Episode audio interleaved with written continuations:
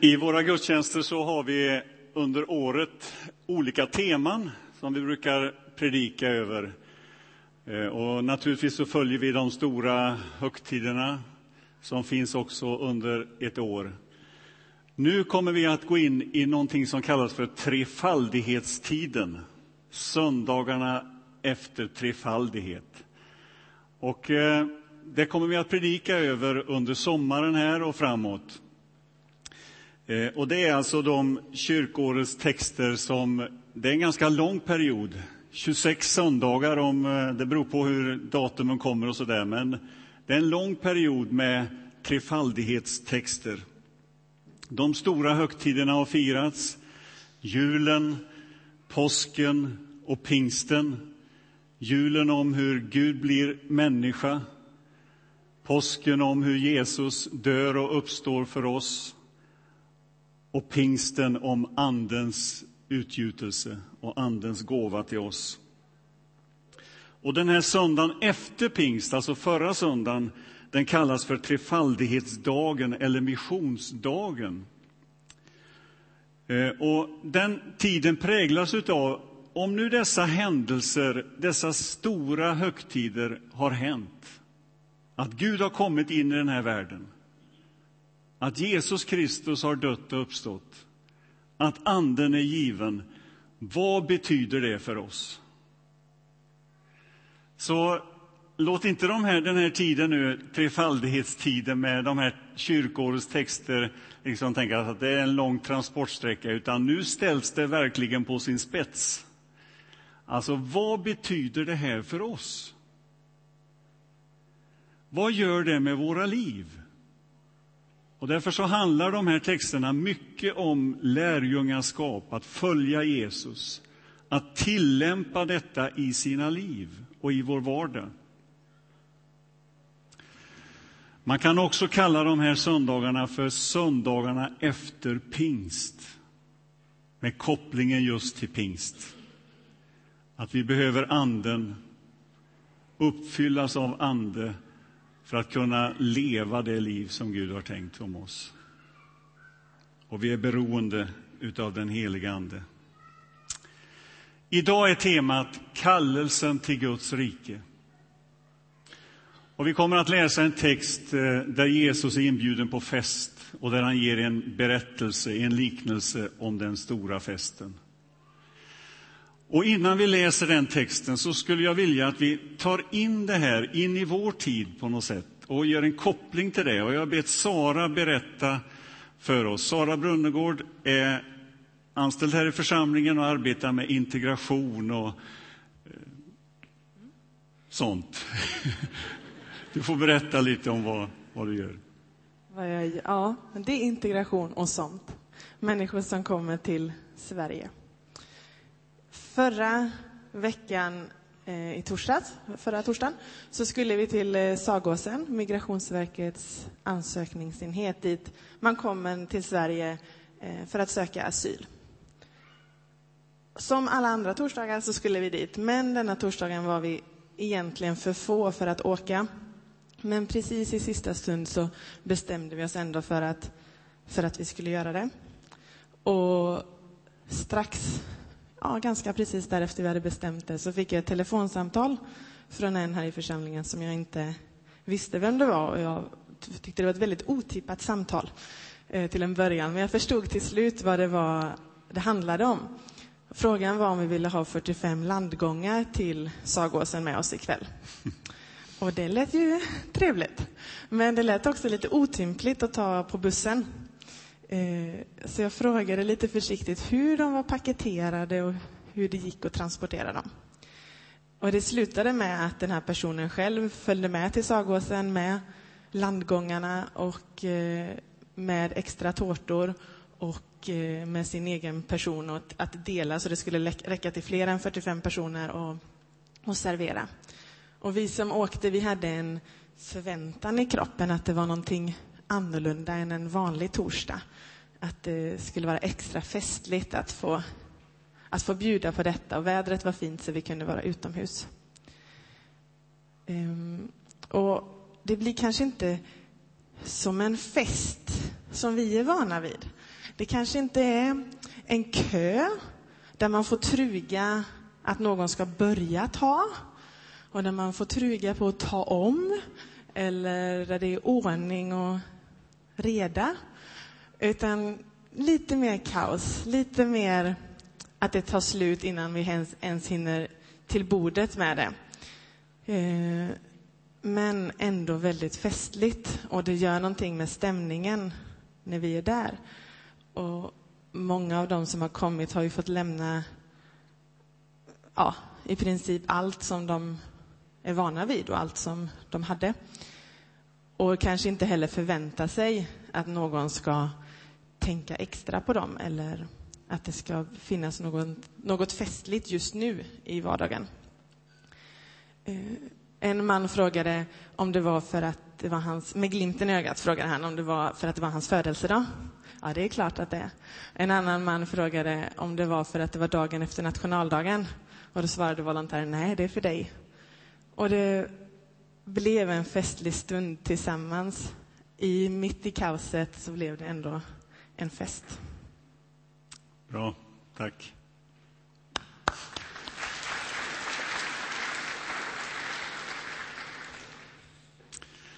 Låt oss nu läsa om en fest i Lukas evangeliet, det fjortonde kapitlet. Och vi läser därifrån vers 16. Och det är på sidan 741 i biblarna.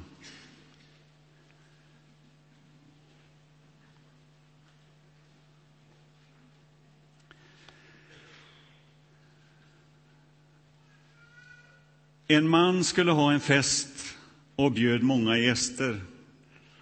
Och när festen skulle börja skickade han sina tjänare att säga till de inbjudna Välkomna, allt är färdigt.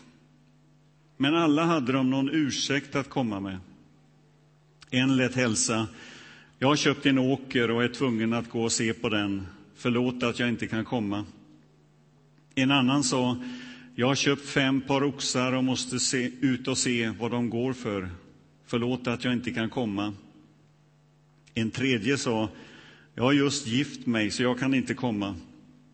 När tjänaren kom tillbaka och berättade detta greps hans herre av vrede och sa, gå genast ut på gator och gränder i stan och hämta hit alla fattiga och krymplingar och blinda och lytta. Och tjänaren sa, Herre, jag har gjort som du befallde, men ännu finns det plats. Då sa mannen till sin tjänare, gå ut på vägarna och stigarna och se till att folk kommer hit, så att mitt hus blir fullt. Jag säger er att ingen av alla dem som först blev bjudna ska vara med på min fest. Jesus eh, brukar ofta gå på fest i evangelierna. Han älskade det och han hade älskat att gå till Sagåsen på fest. Och han eh, beskriver sitt ärende oftast utifrån ett festmåltid och en festperspektiv. Och här är Jesus inbjuden på en fest hos en farisé. Och det är ganska farligt egentligen att bjuda Jesus på fest, för att han ställer väldigt konstiga frågor. Han gör det lite pinsamt runt bordet. Och i första versen i, vers 14, i kapitel 14 så ser vi att, att han är just hemma hos den här farisén som var med i rådet. Och så iakttar man Jesus noga, vad han ska göra. Och så botar han en sjuk. Och sen börjar, han, sen börjar pinsamheterna komma från Jesus. För det första så kritiserar han världens gästlista. Alltså, vilka är det du har bjudit egentligen? Och för det andra så har han synpunkter på placeringen vid borden.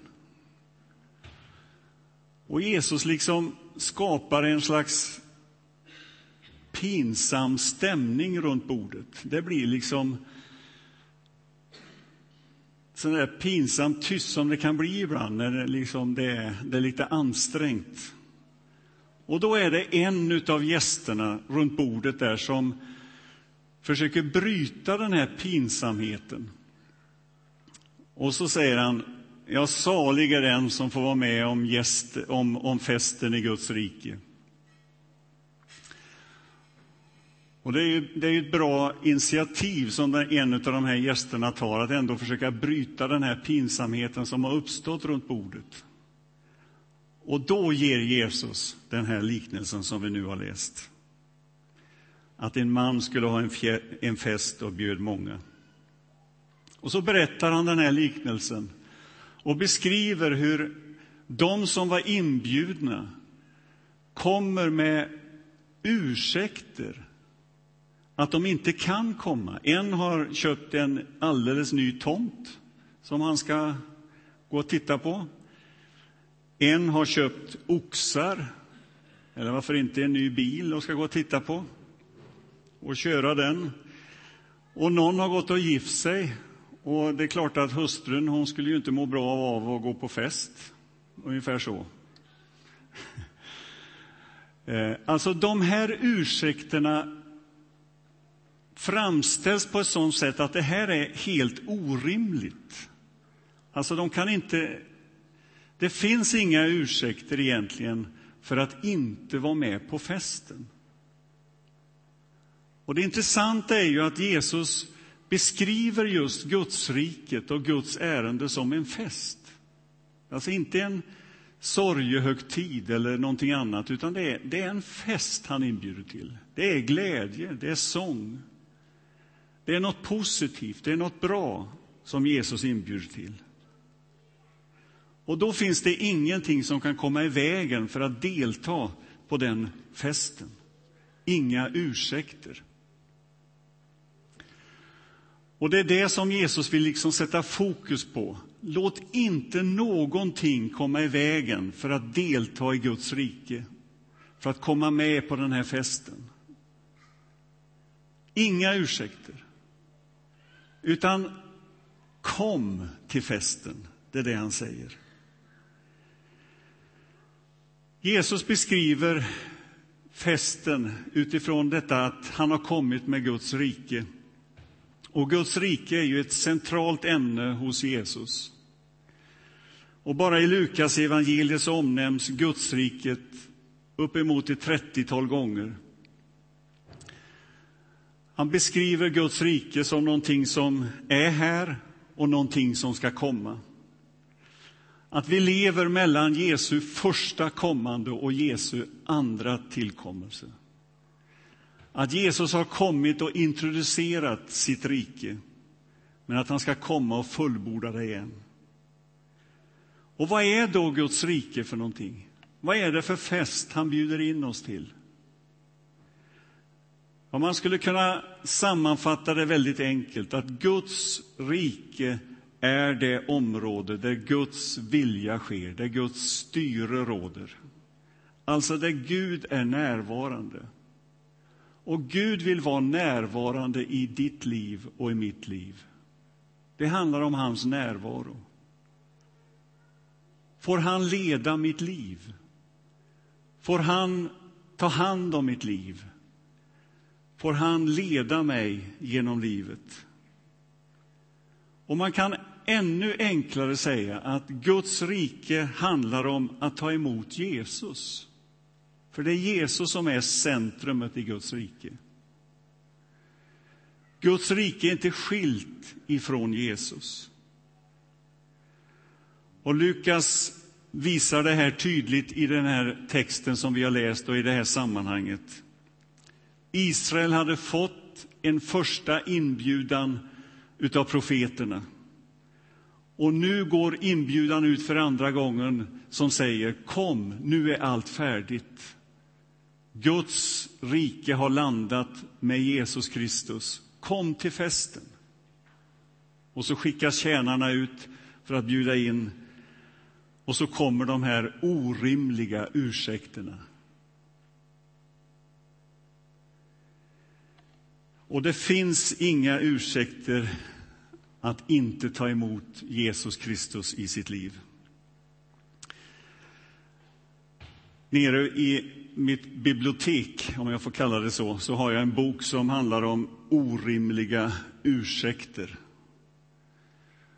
Och det är sådana här ursäkter när människor har blivit ertappade på olika sätt. Man har inte betalat eh, spårvagnsbiljetten eller sådär. Och man talar om att en hund åt upp den och hunden har stuckit iväg. Och ja, allt möjligt. Dåliga ursäkter. Och det påminner mig om en ursäkt som jag själv gjorde för många år sedan. Eh, som är väl preskriberat, men jag kan berätta den för nöjes skull. eh, Anna-Lena och jag hade eh, skaffat en lägenhet. Vi skulle gifta oss och så skulle vi flytta till en ort uppe i Närke. Och eh, jag bodde där uppe och Anna-Lena skulle komma upp senare. Och så gick vi och tittade på den här lägenheten. Och jag var och tittade på den först. Och den var väldigt bra och väldigt fin. Och så kommer Anna-Lena upp på helgen och vi skulle gemensamt gå dit och titta. Så fick vi inte tag på den här hyresvärden som skulle visa lägenheten. Och så tänkte vi, och jag sa, det var jag som föreslog det, vi kan väl gå in till grannen och säga att vi åkte förbi här och vi fick se att hus, lägenheterna var tomma och eh, undrar vad det kostar att bo här och man kan få titta på deras lägenhet, för det var ju samma lägenhet och så vidare. Så jag drog upp en historia där, knackade på hos grannen. Och när jag hade berättat min historia så säger grannen, Ja, men du var ju här och tittade på lägenheten för ett par dagar sedan.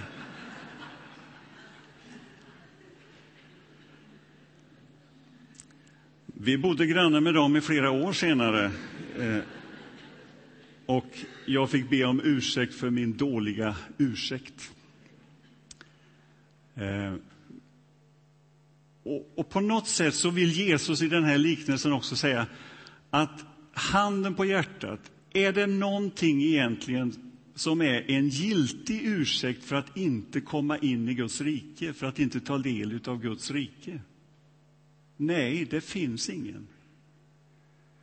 Vi har fått en förmåga att säga ja och säga nej. Och låt det inte då skenbart vara andra saker som hindrar dig att komma in i Guds rike, eller att Guds rike får inflytande över ditt liv.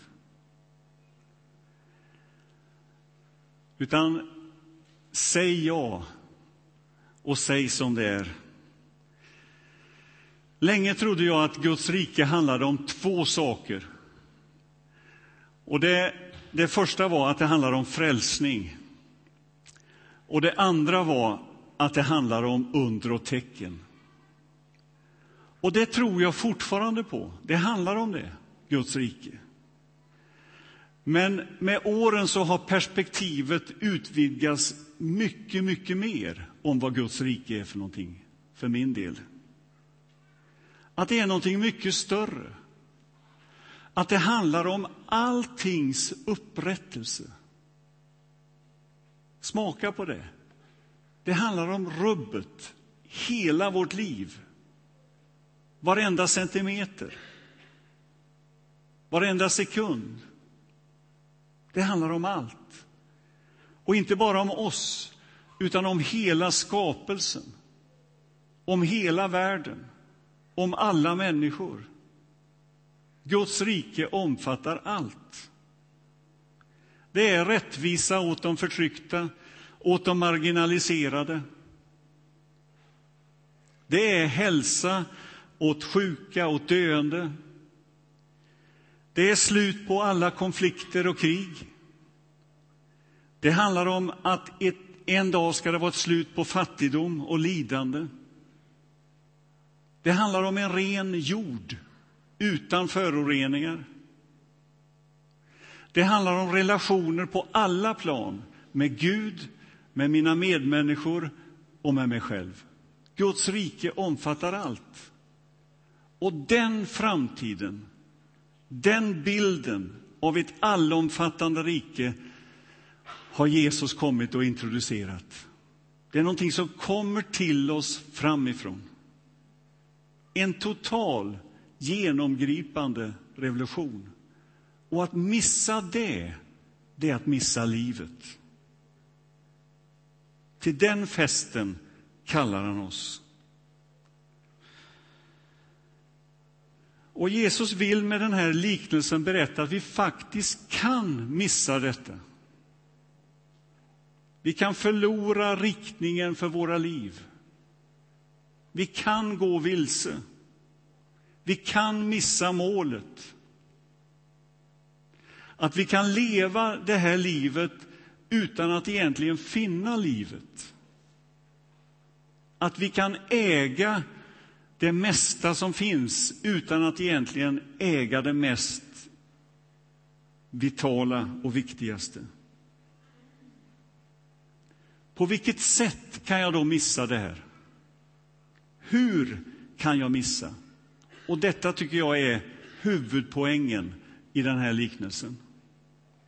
Jo, jag kan missa Guds rike genom att särskilja det från det vardagliga livet, från det liv vi lever. Om jag tror att Guds rike bara är någonting som ligger där framme eller efter detta livet, då missar jag Guds rike här och nu. Jag missar på något sätt festen. Guds rike handlar om livet här och nu. Det berör mig på alla områden. Det handlar om att jag ska vara en närvarande make där jag finns, i min familj, i mitt hem. Det handlar om att jag ska leva i trohet mot mig själv och mot andra. Det handlar om att uppträda kärleksfullt, inkluderande och tjänande var jag än är någonstans. Det handlar om att inrätta sitt liv utifrån den här berättelsen som finns beskrivet om Jesus Kristus. Det handlar om att följa hans ord som handlar om att allt vad ni vill att människor ska göra mot er, det ska ni göra mot dem. Eller, det är saligare att ge än att få. Eller, det ni har gjort mot en av mina minsta, det har ni gjort mot mig. De orden, att de får en relevans, en aktualitet, en närvaro i mitt liv.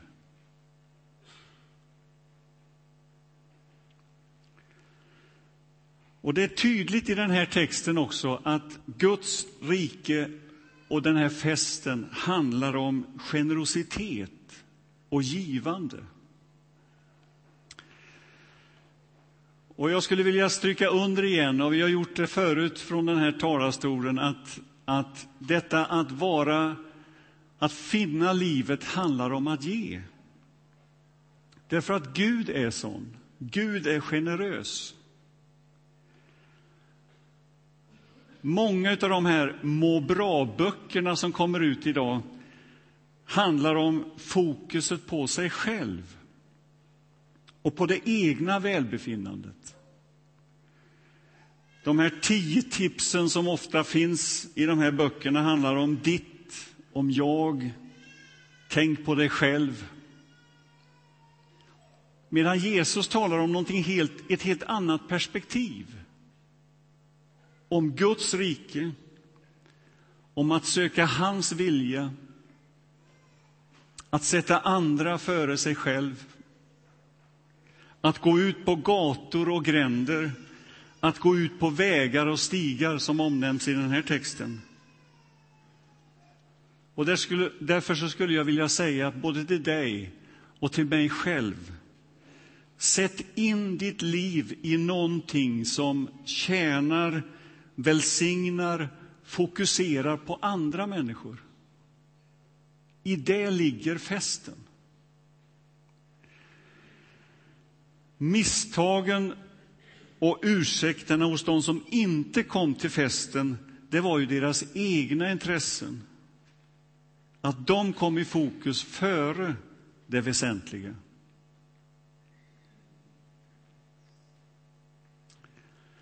Jesus är oerhört generös i sin beskrivning av vad Guds rike handlar om. Och han säger, den här festen Guds riket är till för alla människor. Och när evangelierna formuleras och skrivs ner. Lukas, Markus, Matteus och Johannes. När de skriver det så är de noga med att det gäller alla. Jesus gäller för alla.